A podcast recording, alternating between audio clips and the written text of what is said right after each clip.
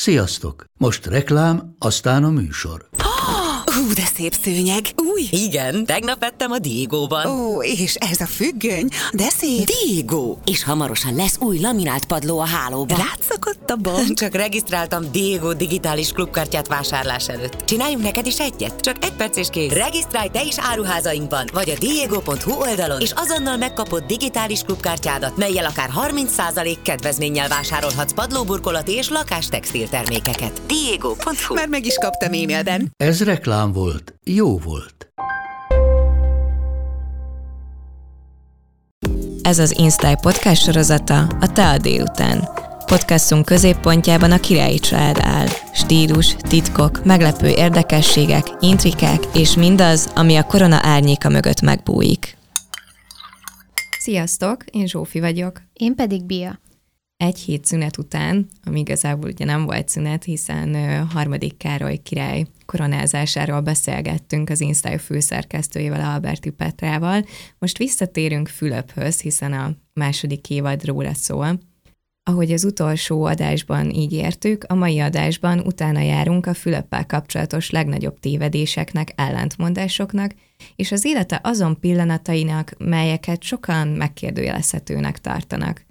Ennek egy jelentős része az utóbbi időben a Korona című sorozat miatt terjedt el, és bár nem csak Fülöp esetében igaz, hogy a történelmi eseményekre alapuló ám fikciós sorozat tíves színben tünteti fel a királyi család tagjait, talán vele kapcsolatban követték el a legnagyobb vétségeket.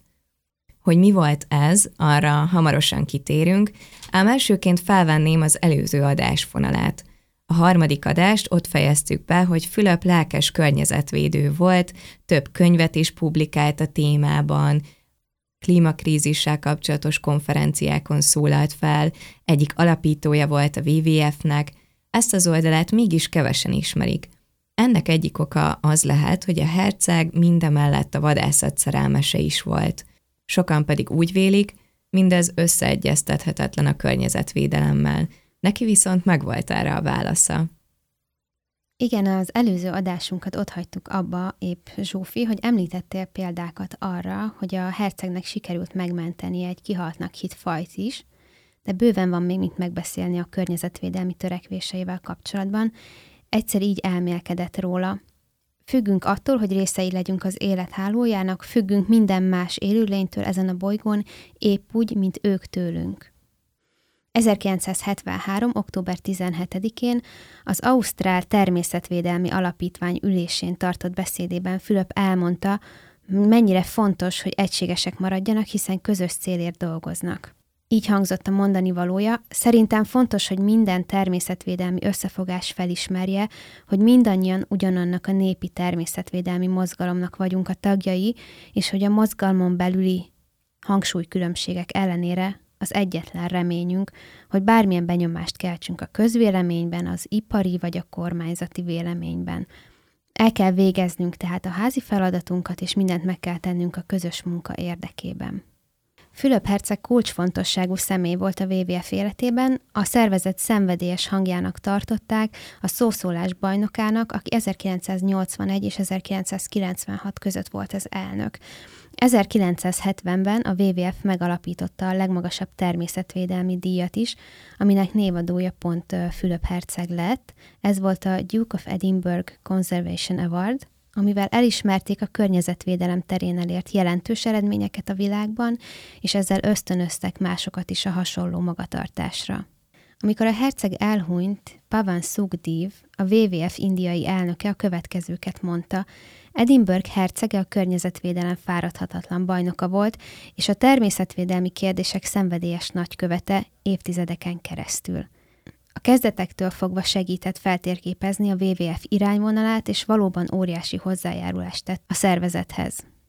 Marco Lambertini, a WWF International főigazgatója pedig a következőt nyilatkozta ekkoriban. Egy olyan embert gyászolunk ma, aki egész életében lelkes környezetvédő volt. Edinburgh hercege az alapítás óta együttműködik a WWF-fel, számos más környezetvédelmi ügyre és szervezetre is kiterjesztette a védnökségét. Hitte, hogy meg kell védenünk a bolygót és erőforrásait a jövő nemzedékei számára, és életét és pozícióját annak szentelte, hogy az egyéneket és a világ vezetőit a természet és a vadon élő állatok védelmére ösztönözze. Bár a természet iránt érzett szeretete megkérdőjelezhetetlen volt, a viselkedését gyakran ellentmondásosnak ítélték. 1961-ben egy nepáli körút során tigris és orszarvú vadászatban vett részt, és elefántokon ülve közlekedett, ami még sokkolóbb volt, hogy szafari ruhát viselve egy 8 méteres tigris testével pózolt a fotókon.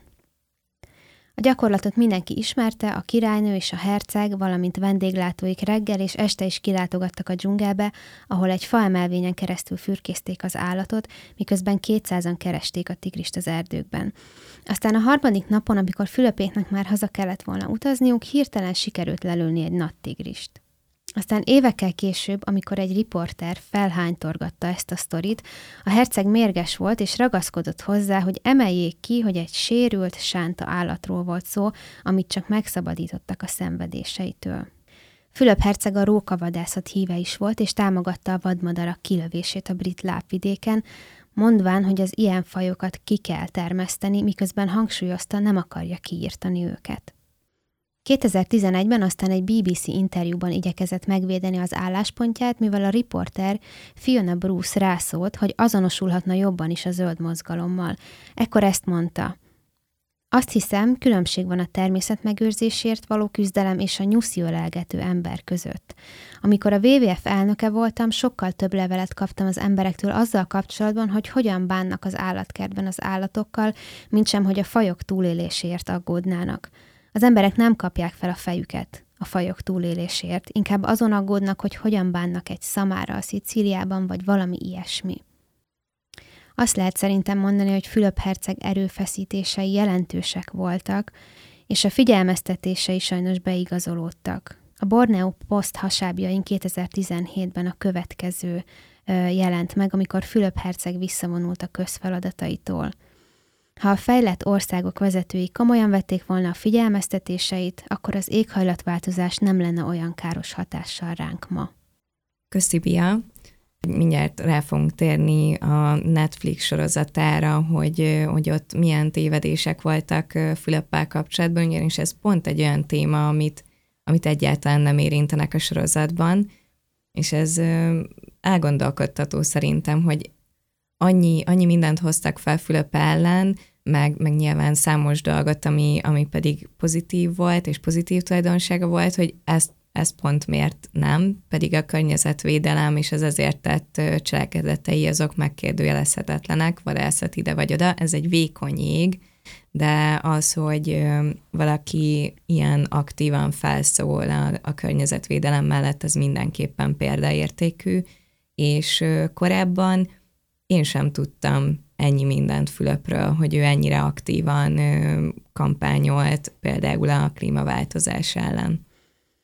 Hát én sem tudtam, mint kiderült ugye az előző előtti adásból, amikor rákérdeztél, hogy én ismerem-e Fülöp környezetvédelmi tevékenységét, akkor mondtam, hogy nem annyira, de szerintem a, a korona készítői leginkább azért nem nyúltak hozzá ehhez a témához, mert valószínűleg nem tartották annyira izgalmasnak, mint mondjuk a szerelmi szálakat és a megcsalás lehetőségét.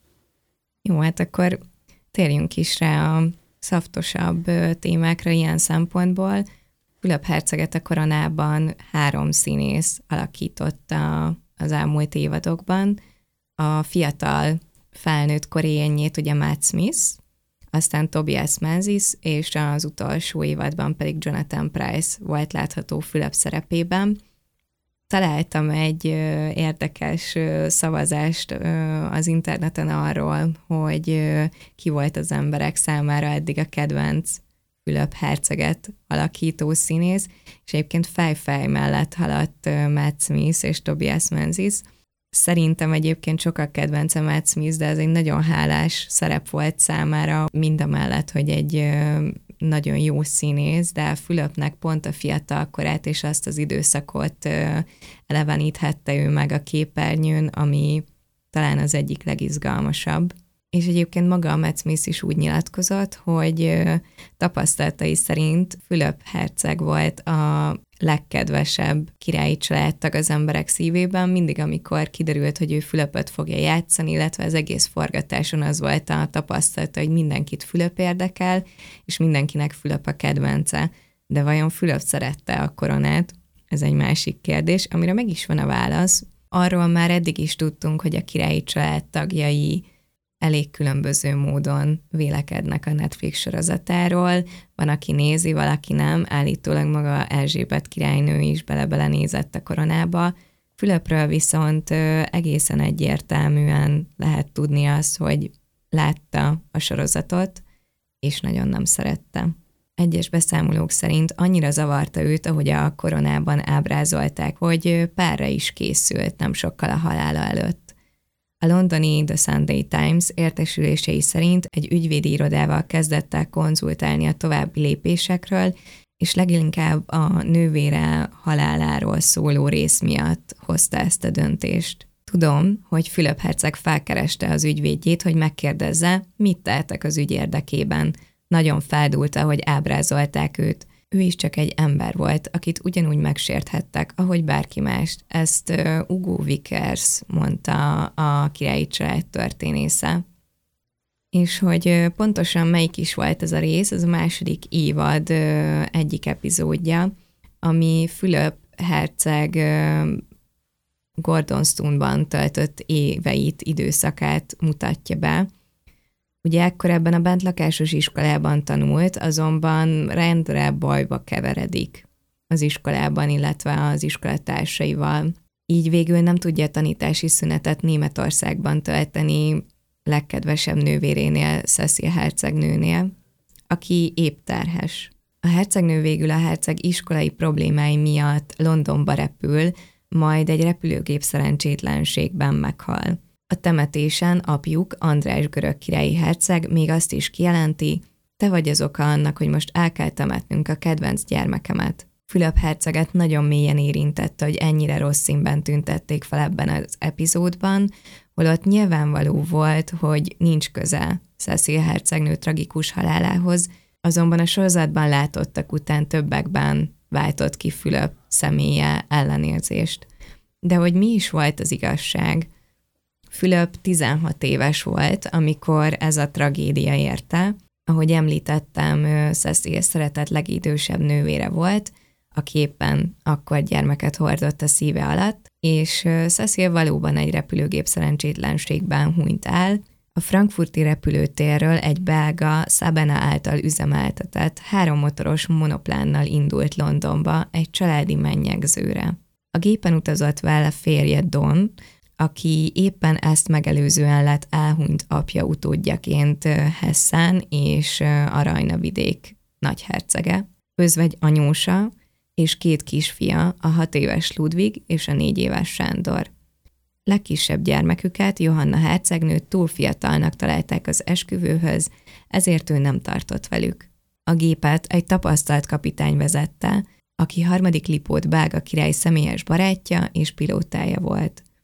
Útközben le kellett volna szállniuk Brüsszel mellett, de ezt a hatalmas köd miatt kihagyták, ehelyett Belgium és Franciaország között próbáltak landolni egy repülőtéren. A köd azonban hatalmas volt, a pilóta gyakorlatilag vakon repült, három rakétát is kilőttek nekik, hogy segítsenek nekik eligazodni az égben, ebből azonban csak egy járt sikerrel, és az ereszkedés közben bekövetkezett a tragédia.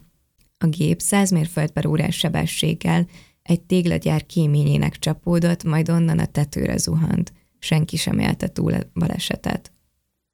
Amikor a tűzoltók átvizsgálták a roncsokat, Cecil mellett egy csöcsemű maradványait is megtalálták.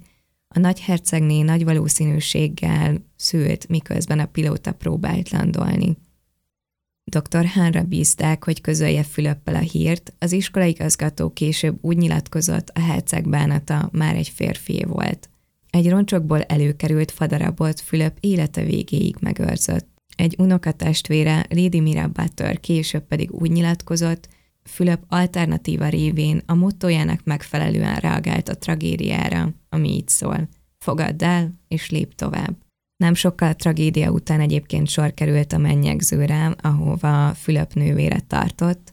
Johanna apai nagybátyja Ludvig feleségül vette menyasszonyát, a házaspár pedig úgy döntött, örökbe fogadják a kislányt, és az volt a tervük, hogy sajátjukként nevelik fel. Ám húsz hónappal később, két és fél éves korában Johanna agyhárgyagyulladást kapott és meghalt. Fülöp édesanyja, Alice később azt mondta, hogy az eszméletlen Johanna annyira hasonlított Cecilre, hogy halála olyan érzés volt számára, mintha újra elveszítené lányát. Az, hogy a sorozatban mindez a tragédia úgy van beállítva, mint hogyha ennek Fülöp lenne az egyik oka, ő tehetne róla, hogy a testvére elindul, ez valóban egy nagyon kemény ferdítés, és nem igazán jöttem rá arra, hogy mi lehetett az oka annak, hogy így belenyúlnak a valódi eseményekbe, és Fülöpöt ennyire negatívan hozzák ki ebből a történetből. Fülöppel kapcsolatos tévedések azonban nem állnak itt meg a harmadik évad hetedik része, ami a Mundász címet viseli, szintén egy ö, olyan ö, eseménysorozatot mutat be Fülöp életéből, amiről elég sok cikk született, hogy ö, mennyi lehetett a valóság alapja, és hát oda kellett kiukadni, hogy valójában nem sok. Ez az 1960-as évek végének időszakára összpontosít, amikor a korona úgy mutatja be, mintha Fülöp megkérdőjelezni a céljait, és egy életközepi válságon menne éppen keresztül, és egy olyan probléma spirálba keveredik, amiből az Apollo 11 holdra szállása rántja ki, vagy még mélyebbre sodorja, nehéz eldönteni. Személyes nehézségeit így összekötik a holdra szállással, és, annak, és az az iránt érzett megszállottságával. Bizonyos szempontból ez az első évadok témáinak folytatása. A második felesége mellett bizonyos mértékig feláldozza saját életét és karrierjét, mondta Menzies, aki ugye ebben az évadban Fülöpöt játsza, és a The New York Times-nak adott interjújában még hozzátette azt is, hogy bár tud róla, hogy ez a életközepi válság felvetése, meg az, hogy ez egyáltalán bele, benne legyen a sorozatba, ez abszolút a készítők ötlete volt. Ám valószínűleg mindannyiunkban megfogalmazódnak ilyen gondolatok, és mindannyian átmegyünk ezen, ám arra semmilyen konkrét bizonyíték nincsen, hogy Fülöp nek ilyen életközepi válsága lett volna, sőt igazából, ha valamikor válsága volt az életében, azt szerintem sokkal inkább a királynő koronázása után volt, amikor nem találta a helyét a palotában. Ezt megerősítette Sally Bedell Smith is, királyi történész, aki úgy nyilatkozott, hogy Fülöp közel sem volt olyan irányvesztett a 40-es évei végén és az 50-es évei elején, mint ahogy a sorozatban bemutatják. Nem hiszem, hogy felismerte volna az életközepi válságot, még akkor is, ha az éppen arcon csapja. Mindig is biztonságban volt és magabiztos, és mindig is megértette, mi a szerepe a királynővel szemben. Smith hozzátette, hogy Fülöp soha nem szenvedett hiányt hobbiktól és tevékenységektől.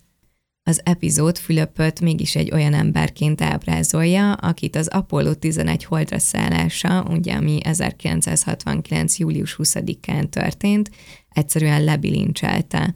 Maguk az űrhajósok, a technológiai fejlesztések, és az a régi módi bátorság, amit a, az űrhajósokon látott, egyszerűen rabulejtette, aztán egy jelenetben Fülöp találkozik a holdjáró bálványaival, és rájön, hogy ők is három normális srác, egyszerű srác Amerikából.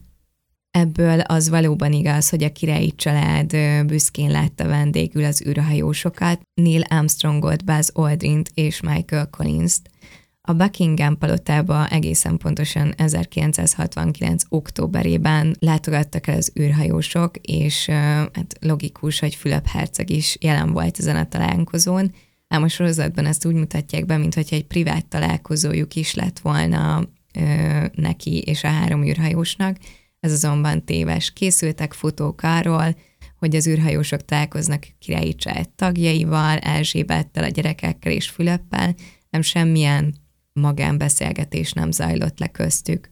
arra sincsen bizonyíték, hogy Fülöp különösen megszállottja lett volna a világűrnek. Az űrre való nyilvános utalásai az az áll a legközelebb, amikor emlékezetesen azt mondta egy fiatal fiúnak, aki azt mondta, hogy az az egyik álma, hogy ki szeretne jutni az űrbe, hogy túl kövér ahhoz, hogy űrhajós legyen. Meglátogatta egyébként a názát is 2007-ben a királynővel, de ennyi. Igen, erre már korábban is kitértünk, hogy Fülöp humorának részét képezték a csípős megjegyzések, de kanyarodjunk most át egy kicsit a herceg esetleges hűtlenségére és a megcsalással kapcsolatos plegykákra. Ha pedig már Diana és Károly hűtlenségéről esett szó, akkor amellett sem mehetünk el szó nélkül, hogy ez a téma a Korona című sorozatban is kiemelt szerepet kap. A sorozatban sosem láthatunk konkrét félrelépést, csak sugalva van, hogy házasságon kívüli kapcsolata is volt Fülöp hercegnek. Több nővel is szóba hozták az élete során, úgyhogy most róluk fogunk, vagy fogok egy picit beszélni. Peter Morgan, a sorozat alkotója egyszer egészen sarkos véleményt fogalmazott meg a világ előtt a témával kapcsolatban. Nagy-Britanniában nem tudja mindenki, hogy viszonya volt? Tette fel a kérdést. De vajon tényleg ennyire egyértelmű, hogy Fülöp hercegnek viszonya volt a nőkkel? Nincs bizonyíték rá, hogy valaha is hűtlen lett volna, bár szerintem, hogyha lenne bizonyíték, azt is eltusolták volna valószínűleg, de a több mint 70 éves kapcsolata alatt Edinburgh hercegét több nővel is összehozták. Az egyik leghíresebb közülük, akivel állítólag több volt köztük barátságnál, az Pat Kirkwood volt. Pat az 1930-as, 40-es években volt híres, és a lábaira úgy hivatkoztak, mint a világ nyolcadik csodája. A plegykák szerint Fülöp és Pet hétszer is találkoztak, a nő viszont végig tagadta, hogy intim kapcsolat lett volna közöttük. A színésznő barátja, Michael Thornton elvileg birtokában van azoknak a titkos leveleknek is, amiket a két fél váltott egymás között. Pet egyszer ezt nyilatkozta egy újságírónak, Általában nem várják el egy hölgytől, hogy megvédje a becsületét, ezt az úriembernek kell megtennie. Boldogabb és könnyebb életet éltem volna, ha Fülöp herceg nem jön be hívatlanul az öltözőmbe. A kérdéses éjszakán hazament várandós feleségéhez. A herceget továbbá Katie Boyle tévés személyiséggel, Helen Cordet énekesnővel, Merle Oberon színésznővel, Daphne de Maurier regényíróval, a királynő unokatestvérével, Alexandra hercegnővel és Abernkon hercegnőjével is szóba hozták. Egy újságíró szerint ráadásul Fülöpnek nem csak más nőktől született gyermeke, de még homoszexuális kapcsolata is volt a francia elnökkel, Valéry Giscard d'Estainggal. Aztán ott volt még Fülöp legjobb barátnője, a nála 30 évvel fiatalabb Penny Nedgeball. Kapcsolatuk kulcsfontosságú a Korona 5. évadában. Természetesen sosem erősítették meg, hogy viszonyuk lett volna, de tagadhatatlanul közel álltak egymáshoz. Ráadásul csupán 30 ember vehetett részt Fülöp herceg temetésén a koronavírus miatt, és Penny ebbe a szűk körbe is beletartozott. A nő 1979. októberében került be a családba, amikor Fülöp keresztfia Norton feleségül vette őt. Pennynek és Nortonnak három gyermeke is született, de sajnos egyikük, Leonora öt éves korában veserákban elhunyt. Fülöp ekkor kereste fel a gyászoló édesanyját, akivel hamar rájöttek, hogy nagyon jól megértik egymást. Fülöp a fogadhajtás rejtelmeibe is bevezette a nőt, és a kapcsolatuk egyre szorosabbá vált fokozatosan, és úgy tartották, hogy Erzsébet mellett a grófnő volt a második legfontosabb hölgy a herceg életében. Valójában sosem volt bizonyíték arra, hogy kettejük között több lett volna, mint barátság, hiába igyekeztek kiszínezni a valóságot a korona készítői, Annyira őszintén és fesztelenül vállalták fel a kapcsolatukat a királyi család és a világ előtt, hogy alig ha lehetett szó titkos szerelmi szárról. A harmadik személy, akit még kiemelnék így részletesebben, az egy orosz balerina, Galina Ulanova volt. A vele való kapcsolatát a Korona második évadának első része is boncolgatja. A sorozat szerint Erzsébet épp egy ajándékot akart volna elrejteni a férje táskájába, amikor rábukkant a gyönyörű balerina fotójára. Galina a 20. század egyik legnagyobb balerinája volt, a hattyúktava, a Romeo és Júlia és a Zsizel főszereplőjeként is láthatták a nézők. Nagy-Britanniában is turnézott, de persze konkrét bizonyíték nincs arra, hogy hűtlen lett volna Fülöp. 46 éves volt, amikor Londonban fellépett, ö, 16 évvel volt idősebb Erzsébetnél, és az angliai turnéjáról nagy lelkesedéssel számoltak be a helyi lapok akkoriban. A sorozatban a királynőt úgy ábrázolják, mint aki gyanítja vagy elhiszi, hogy nincs rendben minden, viszont nem tudja bebizonyítani. Nem szembesítette ezzel Fülöpöt, csupán elment a nő előadására, és több alkalommal is szigorú pillantásokat vetett rá, ezzel akarta tudatni, hogy tudja, mit érez a férje iránt. Aztán a műsor azt is tükrözi, hogy Fülöp és Erzsébet lépéseket tettek annak érdekében, hogy helyrehozzák a házasságukat, ami végül odáig vezetett, hogy megszületett András és Edvard. A Fülöphöz közel álló források azt állítják, hogy bár a herceg valóban a női nem csodálója volt, mindig csak nézelődött, mint a kirakatban, de sosem vásárolt, fogalmazott a palota korábbi sajtótitkára, Dicky Albrighter. Fülöp néhai magántitkára, Mike Parker kijelentette, hogy a herceg rendíthetetlen volt és száz százalékig hűséges volt Erzsébethez. Amikor pedig egy újságíró a témával kapcsolatban faggatta, a következőt válaszolta neki. Te jó Isten, nők, előfordult már, hogy belegondolt abba, hogy évek óta nem közlekedem rendőri kíséret nélkül sehova, hogy a fenébe tudtam volna megúszni egy ilyen dolgot.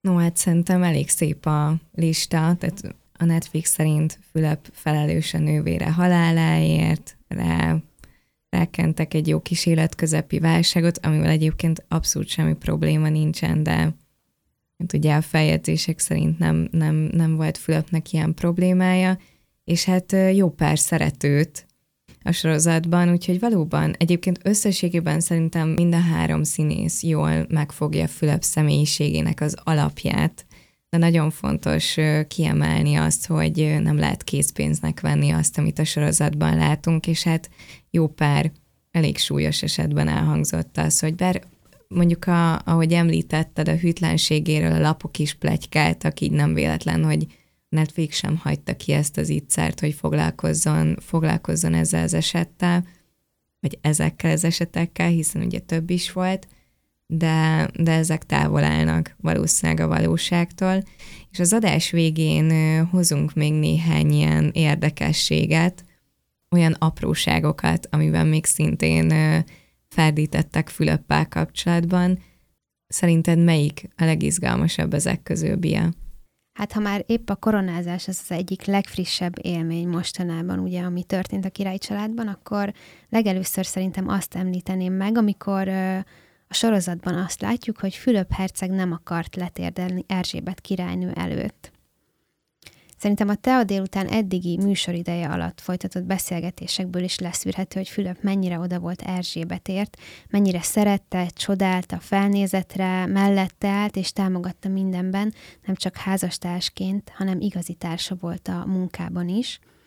A koronázás pillanatától kezdve, Ebből pedig egyértelmű számomra, hogy bár a Korona című sorozat próbálja a feszültséget kelteni a nézőben, valójában vannak olyan mozzanatok, amiket alig ha lehet elhinni, ha valaki tényleg ismeri, hát tényleg ismerni a királycsaládot nem lehet, de azért nagyon sok mindent lehet róluk olvasni és tudni.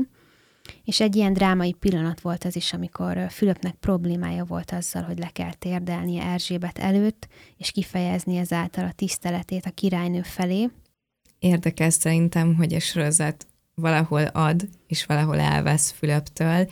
Ilyen például, hogy ez a letérdelek a királynő előtt, vagy nem, ennek, ennek azért, ezt azért jó hosszan taglalják a sorozatban, és uh, ugyanebben az évadban például ott van az, amikor Fülöp és Erzsébet uh, összetalálkoznak egy dühös elefánttal, és uh, Hát, hát most nem lesz túl királyi csáthoz méltó ez a hasonlat, de a Jurassic World-ben lehet látni azt, hogy a Chris Pratt így idomítja a raptorokat, mert valami hasonlót láthatunk Fülöptől, hogy pontosítsak a sorozat első évadának második epizódjában láthatjuk ezt a jelentet, közvetlenül azelőtt, hogy Erzsébet megtudja, hogy az édesapja meghalt, és immár ő a királynő, ő és Fülöp egy félelmetes találkozásba keverednek, egy dühös elefánttal, ahogy említettem, az afrikai szafariukon. Az incidens pedig azzal végződik, hogy Fülöp állítja meg, vagy le az elefántot, nem tudom itt melyik, melyik a helyes, mit kellene használni, és valami olyasmit motyog, hogy te vagy a király. Ez a drámai pillanat azonban soha nem történt meg, és szerintem érdekes, hogy már itt is, hogy mondja ki azt, hogy te vagy a király, nem én vagyok a főnök, és ugyanúgy ez a, ez a letérdelés is. Ez egy, egyrészt egy ilyen hősies pillanat, hogy megvédi a királynőt, és akkor utána meg láthatunk olyan, olyan pillanatokat, amik meg arról szólnak, hogy nem akar előtte letérdelni. Ha pedig már drámai pillanatoknál tartunk, akkor a, azt is meg kell említeni, hogy a sorozat belekeverte Fülöpöt a Profumo botrányba. A második évad azt sugalja, hogy a hercegnek is köze volt az ügyhöz, ami az 1960-as években megrázta Nagy-Britanniát. A műsor szerint Fülöp a palotától távol hírhet szexpartikon vett részt több alkalommal is, a való életben viszont az 1963-ban kitört botrány John Profumo hadügyminiszter és a 19 éves Christine Keeler viszonyáról szólt. Killert állítólag egy szexparti mutatták be Profumónak, ahol egy Steven Ward nevű férfi gondoskodott arról, hogy nők szórakoztassák a rangos férfiakat. A palota mindig is tagadta, hogy a hercegnek közel lett volna az ügyhöz, és nincs is közvetlen bizonyíték arra nézve, hogy Fülöp ilyen partin részt vett volna. Szintén ugyanitt jut eszembe, említetted pár keréket Fülöp hűtlensége kapcsán, szintén ebben az évadban. A második azért adott Fülöpnek, azért azért ott, ott, ott több szálat is fejtegettek, aminek nincsen valóságtartalma, és ilyen párkerék válása is.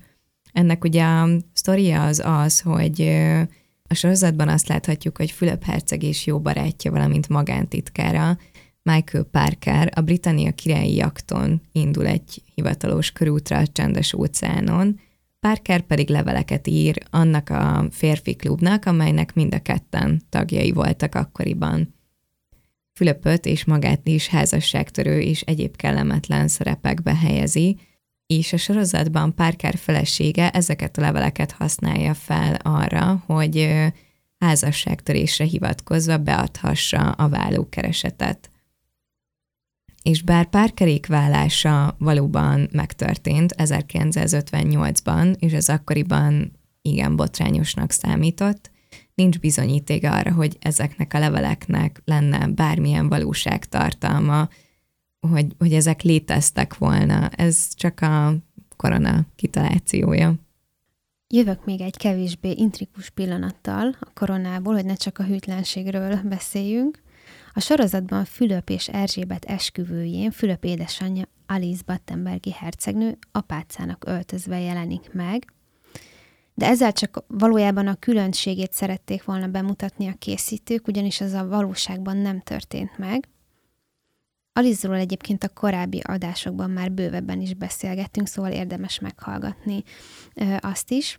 Viszont érdekesség, hogy míg fia esküvőjén egy egyszerű sejemruhát viselt, az tény, hogy évekkel később, miután valóban apáca lett, Erzsébet koronázásán apácának öltözve jelent meg zárnám a sort még egy tényel, ami szintén nem világos nekem a sorozatból. Egyébként ezeken így szeretek elfilozofálgatni, mert értem, hogy tényleg ez egy ilyen történelmi fikció, és amikor ő, megtudom azt mondjuk egy-egy, egy-egy rész után is utána szoktam nézni annak, hogy ö, mi volt igaz és mi nem, hogyha nem, nem tudom így pontosan a, az esetet, vagy nem ismerem.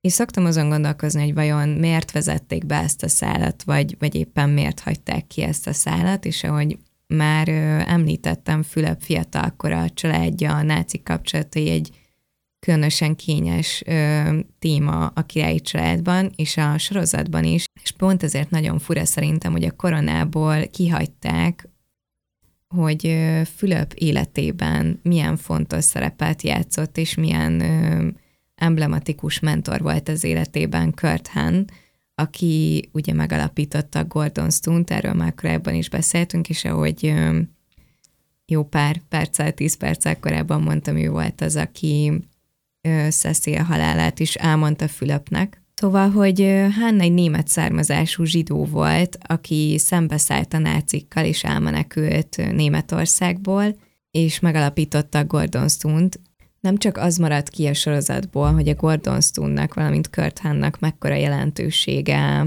volt valójában a történelemben, hiszen a Gordon Sum mintájára később több más iskolát is létrehoztak, de azt is, hogy ez milyen, milyen ellentétben van azokkal a jelenetekkel, ahol pedig azt a benyomást próbálják kelteni, hogy Fülöp életében tényleg egy kardinális kérdés volt az, hogy nácik a nővérei, pedig valójában csak a családtagjai voltak, akiket szeretett, és a hozzá egyik legközelebb álló fiatal korában pedig éppen egy, egy német származású zsidó férfi volt.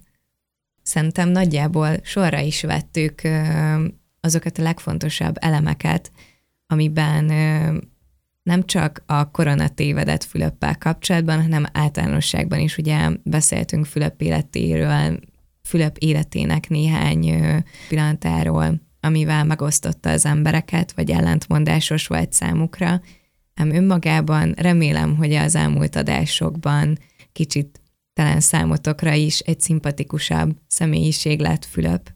Ugyanis rendkívül izgalmas az életútja, természetesen ő sem tökéletes, neki is voltak hibái, egy nagyon más rendszerben nőtt még ő fel és élt, ám a hűsége, a kitartása, amilyen lojálisan állt a királynőhöz, és ahogy támogatta, azt szerintem mindenképp példaértékű.